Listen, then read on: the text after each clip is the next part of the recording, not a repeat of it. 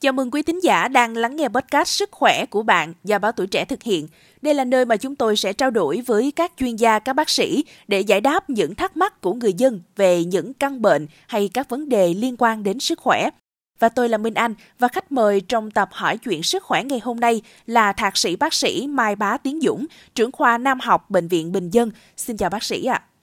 À. Dạ thưa bác sĩ, hiện nay nhiều nam giới hay tìm đến phim người lớn như một cách để tăng cảm hứng hoặc là để giải tỏa sinh lý. Tuy nhiên thì không ít ý kiến băn khoăn rằng nếu như xem phim người lớn quá nhiều sẽ ảnh hưởng về mặt tâm lý, có hại cho sức khỏe. Điều này có đúng hay không thưa bác sĩ? Đầu tiên bác sĩ Dũng xin chào à, khán thính giả của chương trình. Thật sự cái phim mà XX đây là một cái chủ đề luôn luôn được thảo luận trong các hội nghị của hội nghị về y học giới tính. Tại vì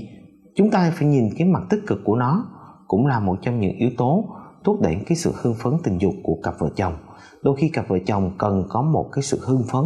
tạo ra bằng cách chúng ta có thể một xem một số hình ảnh nóng bỏng trên mạng thì tạo ra một cái tiếp xúc.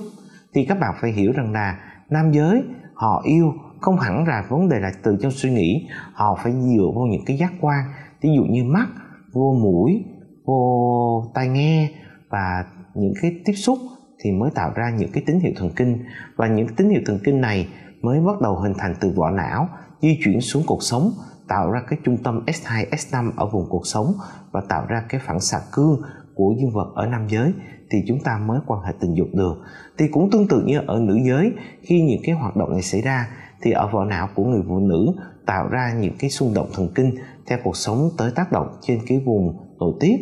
giúp ra cho cái vấn đề cơ quan sinh dục của người phụ nữ sẵn sàng đáp ứng trong cái hoạt động tình dục. Thì cái vấn đề đó, nó cần phải có những yếu tố gọi giác quan từ phía ngoài. Một trong những hình ảnh đó là chúng ta sử dụng hình ảnh âm thanh. Thì chính cái vấn đề khi sử dụng những cái phim đó cũng là một trong những yếu tố để chúng ta đánh giá về vấn đề điều trị. Dạ vâng À, tuy có thể nhận thấy rằng cả nam lẫn nữ đều quan tâm đến phim người lớn như một phương tiện giải tỏa, thế nhưng câu hỏi đặt ra là tại sao tỷ lệ nam giới nghiện phim người lớn lại cao hơn đáng kể so với phụ nữ thưa bác sĩ? Thực sự cái vấn đề nhu cầu quan hệ tình dục không hẳn là chỉ có vấn đề nam hay nữ, tất cả chúng ta đều có một cái nhu cầu quan hệ tình dục tương tự như nhau, đều tần suất như nhau. Phụ nữ họ cũng có nhu cầu được yêu, được chia sẻ, được đồng cảm, được um, yêu thương. Nam cũng vậy nhưng cái vấn đề chính người phụ nữ ở á đông thì họ khá là kín đáo họ nhẹ nhàng không thể hiện những cái mơ ước những cái hành vi tình dục một cách mạnh mẽ. Trong khi nam giới thì luôn luôn muốn chứng minh là tôi là một người đầu đàn tôi là một người siêu nhân và tôi luôn luôn tìm những cái phương thức kỳ bí những cái hành vi những cái tư thế độc và lạ để chinh phục phụ nữ trong khi cái quan trọng nhất đối với người phụ nữ trong tình yêu của họ là sự tin cậy sự chia sẻ sự đồng hành và sự duy trì và sự kéo dài trong cái hoạt động yêu của người phụ nữ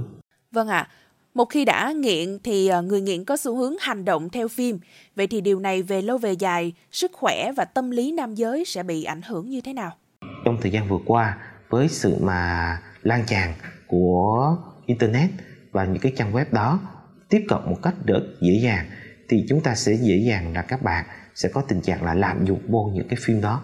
Khi lạm dụng vô phim đó thì nó có đầu tiên là người bệnh nhân luôn luôn có những cái hình ảnh của một cái cô người bạn tình trong mộng. Cái cô ấy luôn luôn rất tuyệt vời, nhưng mà tại sao cái cô bạn tình thực tế của chúng ta nằm kế bên lại không được tuyệt vời như vậy? Cái thứ hai, chúng ta luôn luôn có những cái kỳ vọng không thực tế. Vì trong hình ảnh trong phim, đôi khi có những cái hư cấu tạo ra những cái chuyện không đúng. Cái thứ ba là trong quá trình phim, có những cái những cái hoạt động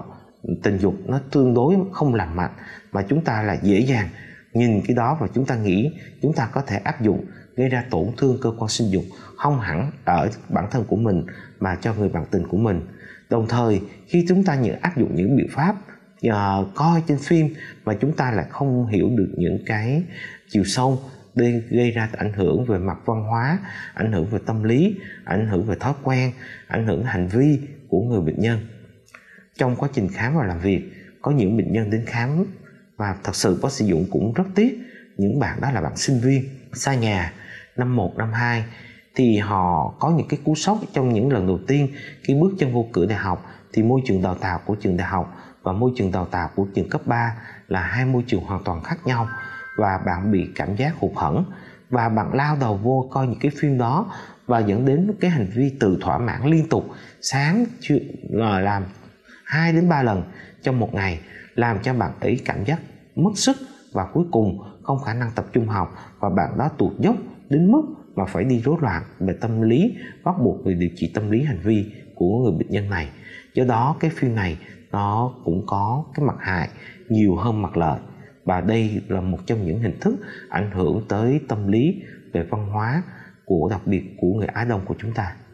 Dạ vâng, vậy có những giải pháp nào để giúp nam giới vượt qua chứng nghiện coi phim người lớn cũng như hướng đến quan hệ tình dục lành mạnh mà không cần phải có phim người lớn hỗ trợ hay không ạ? À? À, thật sự thì các bạn nam đến khám và sau khi phát hiện ra những cái trục chặt về cái rối loạn tình dục của họ không phải là bệnh tật, không phải là những cái sang chấn tâm lý mà do thói quen họ tự gây ra nhất là khi chúng ta sử dụng cái phim XX trong một thời gian kéo dài dẫn đến hành vi tự thỏa mãn.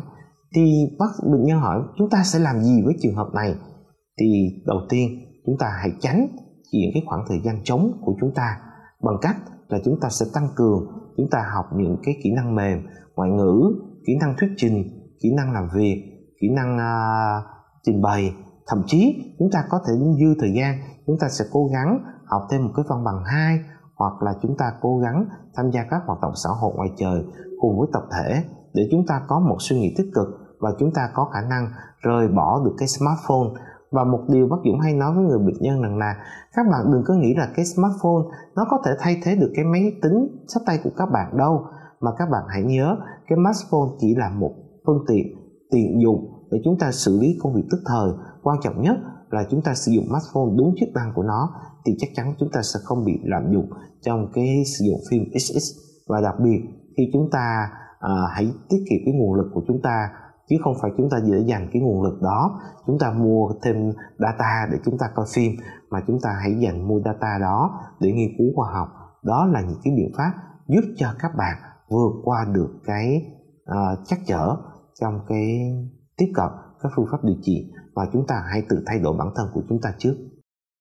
rất cảm ơn những chia sẻ vừa rồi của bác sĩ. Thưa quý vị, nghiện coi phim người lớn có thể dẫn đến nhiều tác động tiêu cực đối với tâm lý và cả cuộc sống cá nhân. Sự tiếp xúc liên tục với nội dung không lành mạnh có thể gây ra hàng loạt vấn đề, bao gồm sự mất cân bằng về giới tính, suy nghĩ bất thường về mối quan hệ, thậm chí là góp phần tạo nên cái nhìn sai lệch về tình dục.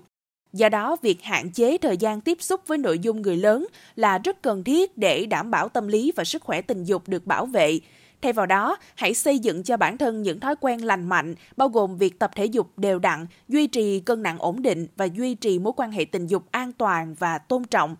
Nếu quý vị cảm thấy bị ảnh hưởng tiêu cực bởi việc tiếp xúc quá mức với nội dung người lớn, chúng tôi khuyến khích quý vị tìm kiếm sự hỗ trợ từ các chuyên gia tâm lý hoặc bác sĩ có kinh nghiệm. Chỉ có thông tin và sự thảo luận chân thành mới giúp quý vị vượt qua được khó khăn và duy trì một cuộc sống cân bằng và khỏe mạnh. Một lần nữa, Minh Anh xin gửi lời cảm ơn sự có mặt của thạc sĩ bác sĩ Mai Bá Tiến Dũng, trưởng khoa Nam học Bệnh viện Bình Dân trong số sức khỏe ngày hôm nay. Cảm ơn quý vị và các bạn đã lắng nghe số podcast này. Đừng quên theo dõi để tiếp tục đồng hành cùng với podcast Báo Tuổi Trẻ trong những tập phát sóng lần sau. Xin chào tạm biệt và hẹn gặp lại.